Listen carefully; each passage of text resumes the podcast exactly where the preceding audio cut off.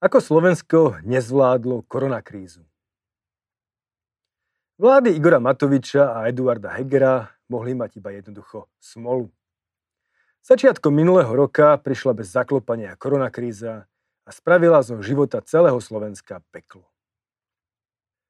Koaliční politici budú tvrdiť, že toto peklo je rovnaké aj v iných krajinách. Opoziční zase že vlády pod vedením Olano svojou nekompetentnosťou situáciu dramaticky zhoršili.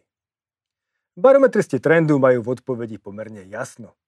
Až dve tretiny z nich si myslia, že pôsobenie vlády v roku 2021 bola iba jedna veľká improvizácia. Tvrdé dáta a prieskumy dávajú tomuto názoru za pravdu.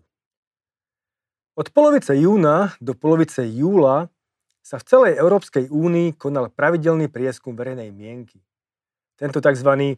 jarný eurobarometer priniesol pohľad Európanov do zvládania druhej vlny covidu. Týkal sa tiež aktuálnej ekonomickej, finančnej a politickej situácie. Prieskum nedopadol pre Slovensko vôbec lichotivo. Čo sa týka všeobecnej situácie v krajine, iba 1% Slovákov ju považovalo za veľmi dobrú. Naopak, za veľmi zlú ju považovala až petina Slovákov. Krajina sa tak v tomto parametri zaradila na chvost Európskej únie, keď horšie situáciu vnímali iba Bulhari a Gréci. Priemer respondentov krajín EÚ, ktorí vnímali situáciu ako veľmi zlú, dosiahol úroveň 11 Všetky okolité krajiny ako Česko, Polsko, Maďarsko a Rakúsko zaznamenali hodnoty ešte pozitívnejšie. Slovensko sa tak v negatívnom vnímaní situácie stalo regionálnym extrémom. Problematické vnímanie existujúceho stavu je kombináciou negatívneho pohľadu na ekonomickú, sociálnu aj politickú realitu. Čo sa týka ekonomickej situácie, ako zlú ju hodnotili takmer 3 štvrtiny obyvateľov Slovenska. Horšie ju vnímajú iba obyvateľia šiestich krajín Európskej 27. Najmä Taliani, Španieli aj Gréci. Susedia Slovákov sa pohybovali okolo priemeru Európskej únie, kde situáciu ako zlú hodnotila len tesná väčšina respondentov. Slovensko patrilo medzi najhoršie krajiny EÚ aj v ostatných hodnoteniach, ako je finančná situácia domácnosti, alebo situácia v zamestnanosti. No nebolo to iba o ekonomickom vnímaní. Národnej vláde na Slovensku dôverovalo iba 21% obyvateľov. Európsky priemer bol pritom až takmer dvakrát vyšší. Inak povedané, traja zo štyroch Slovákov vláde nedôverovali. Pritom v tomto parametri mala súčasná koalícia dobrú východiskovú pozíciu. Po rezignácii Roberta Fica a následom nástupa Petra Pellegriniho na post premiéra v marci 2018 zaznamenala slovenská vláda výrazný náraz dôvery. Z 21% na jar 2018 stúpla aj dôvera na úroveň 32% na jeseň toho istého roka. Písal Eurobarometer pred dvomi rokmi. No už po roku vládnutia sa nedôvera k súčasnej vláde dostala na rovnaké úrovne ako bola po vražde Jána Kuciaka a Martiny Kušnírovej. Dôvera Slovákov v domácu vládu bola celkovo druhá najnižšia zo všetkých krajín EÚ. Nedôvera na úrovni 76% populácie bola iba o 1% nižšia ako v prípade najhoršieho Chorvátska. Napriek odmietaniu viny Igora Matoviča a Mareka Krajčiho bolo to ich uchopenie pandémie, ktoré výrazne prispelo k strate dôvery obyvateľov v domácu vládu. Na otázku spokojnosti s opatreniami vlády ohľadom covidu bolo nespokojných až 63% opýtaných Slovákov. Opäť išlo o druhé najhoršie miesto v Európe. Slovákov v negatívnom rebríčku predbehli iba Lotyši. Sú pritom krajiny, ako napríklad Dánsko, kde vláde v prijatých opatreniach voči covidu dôverovalo až 85% obyvateľov. Práve táto severská krajina je opakom Slovenska vo vnímaní spokojnosti obyvateľstva s ich ekonomickým, sociálnym aj politickým životom. Slovensko síce patrí medzi krajiny s najhorším zvládaním pandémie na svete, no v niektorých parametroch ho predbehli okolité krajiny, kde bola situácia ešte horšia. Napríklad v počte nakazených na milión obyvateľov dominuje Česko, ktoré rovnako nezvládlo druhú vlnu. Počet nakazených je tam od začiatku pandémie až o 50% vyšší ako na Slovensku a dvakrát vyšší ako v Polsku. Napriek tomu české zdravotníctvo dokázalo svojim ťažko chorým pacientom relatívne dobre pomôcť a počet úmrtí na milión obyvateľov ostal menší než v Maďarsku. Práve krajina Viktora Orbána potvrdila svoju slabú kvalitu zdravotníctva a aj rozporuplnú kvalitu používaných čínskych a ruských vakcín. Kým zdravotníctvo dokázalo aj za pomoci lockdownov situáciu ako tak zvládnuť, nekonzistentnosť až chaotickosť krokov vládnych predstaviteľov spôsobila stratu dôvery obyvateľstva v jej odporúčania.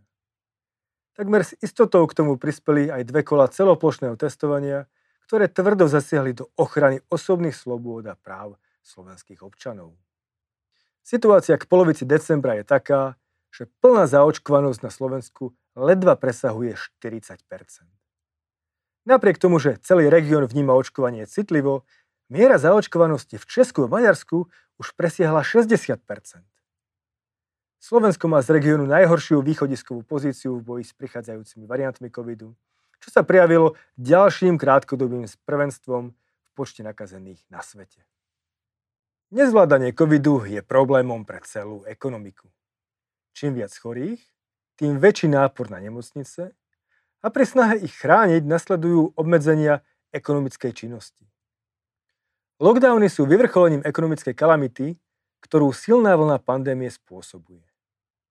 Pri porovnaní okolitých krajín je zrejme, že čím väčší počet infikovaných, tým väčšie ekonomické problémy. Kým v Maďarsku, Polsku, Rakúsku reálne HDP za ostatné dva roky rástlo, na Slovensku a Česku klesalo. Objem produkcie počítaný v stálych cenách v obidvoch ekonomikách poklesol zhruba o 3% Pokles ekonomického rastu nie je jediným následkom pandémie.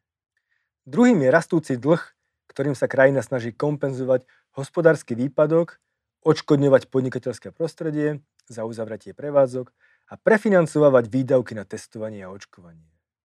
Nie je preto prekvapením, že dlh všetkých sledovaných krajín výrazne vzrástol a to viac ako o 10% Najviac to bolo v Česku, ktoré má najnižšie zadlženie zo všetkých krajín a mohlo si dovoliť ekonomiku podporiť najvýraznejšie. Naopak, Slovensko stále s relatívne nízkym dlhom. Bolo fiskálne lakomé a svoje zadlženie zvýšilo najmenej z okolitých krajín. Navyše je otázne, koľko z toho dlhu išlo na pomoc podnikateľskému prostrediu. Tézu o nižších reálnych výdavkoch Slovenska podporuje aj rast nezamestnanosti. Kým po dvoch rokoch covidu sa miera nezamestnanosti takmer nezmenila v Polsku, Česku a Maďarsku, kde všade ostáva nízka, v Rakúsku poklesla, no na Slovensku sa naopak výrazne zvýšila. Miera nezamestnanosti vzrástla z úrovne 5% na konci roka 2019 na súčasných 6,8%. Problémom krajiny môže byť rast štrukturálnej nezamestnanosti, čo ďalej zhoršuje perspektívu jej budúcej trajektórie. A nie je to len štrukturálna nezamestnanosť, ktorá ohrozuje ekonomické zdravie Slovenska. Nedávno švajčiarsky International Institute for Management Development zverejnil rebríček krajín podľa konkurencieschopnosti za rok 2021.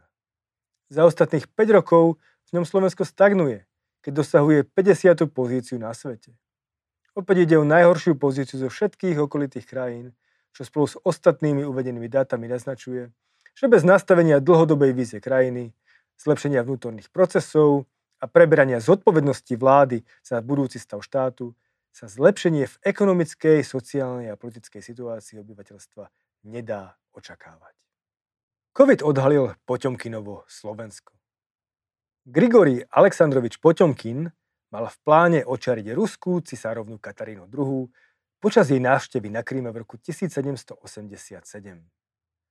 Len pár rokov predtým Rusko anektovalo toto územie od Osmanskej ríše a Poťomkin sa stal jeho guvernérom. Aby zapôsobil, mal pozdĺž rieky Dnieper vytvoriť mobilné dediny a vojakov prezliesť za rolníkov. Ako náhle loď s cisárovnou prešla, dedina mala byť rozmontovaná a postavená opäť o čosi nižšie po prúde rieky. Historici sa sporia, či vôbec a do akej miery sa takéto niečo v skutočnosti udialo. V každom prípade sa Poťomkinova dedina stala symbolom snahy vytvoriť externú fasádu krajine, ktorej sa nevedie príliš dobre, snahe presvedčiť ľudí o jej úspechoch. Osud Slovenska za posledné roky nápadne pripomína budovanie Poťomkinovej dediny. Štedrá sociálna politika Roberta Fica vytvorila ilúziu, že krajina je bohatšia, ako v skutočnosti je. Zaťaženie podnikateľskej sféry ju pritom posunulo na úrovne najbohatších krajín sveta. Pri absencii reforiem, posilňujúcich právny štát a neschopnosti zastaviť úpadok školstva, krajina zakrývala svoj reálny ekonomický obraz. Napríklad zvyšovanie minimálnej mzdy a rastu dôchodkov. Nová vláda sa pod vedením Olano a Smerodina vydala na rovnakú trajektóriu posilnenú Matovičovou marketingovou rétorikou a snahou riadiť krajinu z jednej pozície. Rastúce autokratické sklony, zasahujúce do základných práv a slobôd, nielenže znížili dôveru v právny štát, ale aj znížili jeho funkčnosť absenciou širšieho konsenzu v rozhodovaní. Kríza môže spoločnosť a krajinu zoceliť alebo rozdeliť. Krízová situácia je moment, ktorý ukáže, na ako silných základoch spoločnosť ako celok stojí. COVID bol spúšťačom, ktorý odhalil obrovské medzery vo fungovaní vládnej moci, ktorá sa nedokázala niekoľkokrát opakovane pripraviť na nové vlny epidémie. Ukázala, ako málo majú štát v rukách kvalitní štátni úradníci a ako silnú pozíciu majú politici. Tiež ukázala, ako slabé demokratické brzdy tu existujú, keď sa potvrdil starý známy princíp. Ak vyhráš voľby, môžeš všetko. Spoločnosť videla, ako ťažko, ak vôbec, sa dá zbaviť nekompetentných politikov, ktorí nemajú takmer žiadnu verejnú dôveru. A tak v roku 2021 nasledovalo jedno fiasko za druhým. Dôvera v riadenie krajiny je na bode mrazu, rovnako ako šanca niečo s tým rýchlo spraviť. Pri absencii kvalitného fungovania štátnej správy, jedna z vecí, ktorá drží krajinu pokope, je ekonomická sila korporácií, ktoré vytvárajú stabilné a udržateľné prostredie ním sa pridávajú niektoré malé a stredné firmy, hoci mnohé z nich pôsobia v zasiahnutých sektoroch.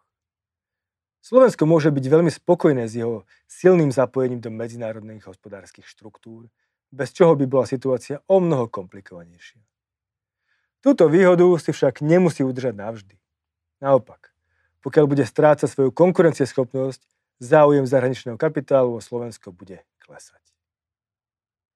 Precitnutie že Slovensko je do veľkej miery Poťomkinová dedina, naznačujú tvrdé aj meké dáta. Krajina v mnohých parametroch už diametrálne zaostáva za Českou republikou, o Rakúsku nehovoriac. Maďarsko a Polsko v mnohom Slovensko predbehli. A tak sa krajina dostáva na koniec rebríčkov krajín V4 a čoskoro sa začne porovnávať s balkánskymi krajinami. Je to smutný pohľad, no zároveň pozitívny. COVID odhalil, fundamentálne problémy slovenského štátu. Tie boli doteraz pred očami verejnosti skryté. S tým, ako vyšli na povrch, výrazne vzrástla šanca, že sa čoskoro stanú hlavnou agendou domácej politickej scény. A to bude prvý krok k náprave súčasnej situácie a k navráteniu k rastovej trajektórii. Rok sa končí rovnako, ako sa začal. Chaosom. Niekde väčším a niekde menším. V malej stredoeurópskej krajinke sa končí spôsobom pre ňu typickým verejnou fraškou. V nedelu predstavil premiér Heger spolu s ministrom financí Matovičom a ministrom práce Krajniakom pomoc podnikateľom. Tí už dávno museli povinne zavrieť alebo aspoň výrazne obmedziť svoje podnikanie, no ako si sa im zabudlo pomôcť. Nehovoriac o ich kompenzácii. A tak v nedelu ministri slávnostne oznámili pomoc všetkým, ktorí ostali zatvorení. Ak mali otvorené a snažili sa zubami nechtami prežiť, mali smolu. Pomoc nedostanú. Avšak po sprške kritiky na hlavy ministrov už v pondelok museli otočiť a pomoc rozšíriť aj na otvorené prevádzky. Tento drobný, tragikomický príklad je x tou iteráciou rovnakého príbehu. Neschopnosti súčasnej vlády konštruktívne vládnuť. Ako keby jej cieľom nebolo vytvárať jasné pravidlá a pomáhať všetkým, ktorí sa dostanú do problémov, ale skôr sa rozdávaniu pomoci vyhnúť. Minister financí zavalil k šetreniu na všetkom, čo sa netýka jeho bombastických nápadov. Ako napríklad tomu s poukážkou 200 či 300 eur pre všetkých zaočkovaných. Aj keď sa bil do prs, že tentokrát to bude iné a záujem o očkovanie bude obrovský, prvé dáta ukazujú, že sa opäť raz mýlil. Zaočkovať sa dávajú primárne ľudia treťou dávkou, čiže tí, ktorí by sa dali zaočkovať aj tak. Hore kominom išli ďalšie stovky miliónov eur. Bez trestu. A pritom jeden z kľúčových bodov programu Olano, ktorý pretavili aj do vládneho programu, bola hmotná zodpovednosť politikov. Schválená mala byť už pred rokom. No pokiaľ bude štátnu kasu držať v rukách Matovič, hmotná zodpovednosť politikov zavedená nebude. A toto je skutočný problém Slovenska. Vláda sa nielenže ani nepriblížila k očakávaniam, ktoré v ľuďoch vytvorila, ale ešte aj veľkú časť z toho, čo chytila do ruky, pokazila. Mnoho z jej krokov je už na verejnosti prijímaných buď s výsmechom alebo rozhorčením. Dôvera v ňu ešte v lete poklesla na druhú najnižšiu úroveň v krajinách Európskej únie. Slovenskej vláde neveria traja zo štyroch ľudí. V súčasnosti bude pravdepodobne už na samom Európskom dne. Retorika, že je tu preto, aby sa nenavrátil Fico, pritom už dávno neplatí. Práve kvôli jej neustálým prešlapom sa predseda Smeru vracia najsilnejší za posledné tri roky. V nedelu jeho dôveryhodnosť prekonala dôveryhodnosť premiéra. Táto chvíľa by mala byť zlomom. Ak chce vláda dovládnuť s odsťou, mala by si povedať, že stačilo. A schváliť zmenu ústavy tak, aby sa mohlo konať referendum o predčasných voľbách. To by dokázalo ľuďom najrýchlejšie prinavrátiť stratenú dôveru vo fungovanie štátu.